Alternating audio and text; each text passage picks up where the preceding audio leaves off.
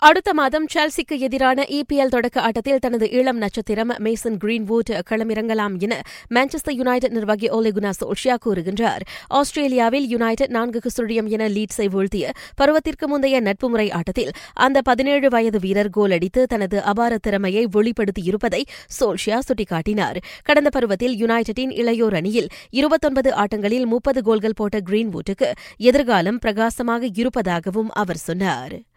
Manchester சிட்டியின் புதிய captain யார் என்பதை தேர்ந்தெடுக்கும் உரிமையை அணி வீரர்களிடமே விட்டுவிடுவதாக நிர்வாகி பெப் குவாடியோலா கூறுகின்றார். இந்நிலையில் கேப்டன் பொறுப்பு தனக்கு வழங்கப்பட்டால் அதனை மகிழ்ச்சியாக ஏற்றுக்கொள்ள தயார் என கெவின் டெப்ராய்னே கூறியிருக்கின்றார்.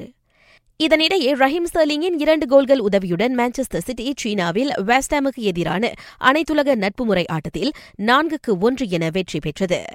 டாட்னம் வீரர் கிரண் ட்ரிப்பியர் மூன்று ஆண்டுகள் ஒப்பந்த அடிப்படையில் அத்லெட்டிகோ மட்ரிட்டில் அதிகாரப்பூர்வமாக இணைந்திருக்கின்றார். தென்கொரியாவில் உலக மூக்குளிப்பு போட்டி மகளிருக்கான பத்து மீட்டர் தனிநபர் பிளாட்ஃபார்ம் பிரிவில் தேசிய வீராங்கனை பண்டலெலா ரினோங் ஐந்தாம் இடத்தில் வந்தார்.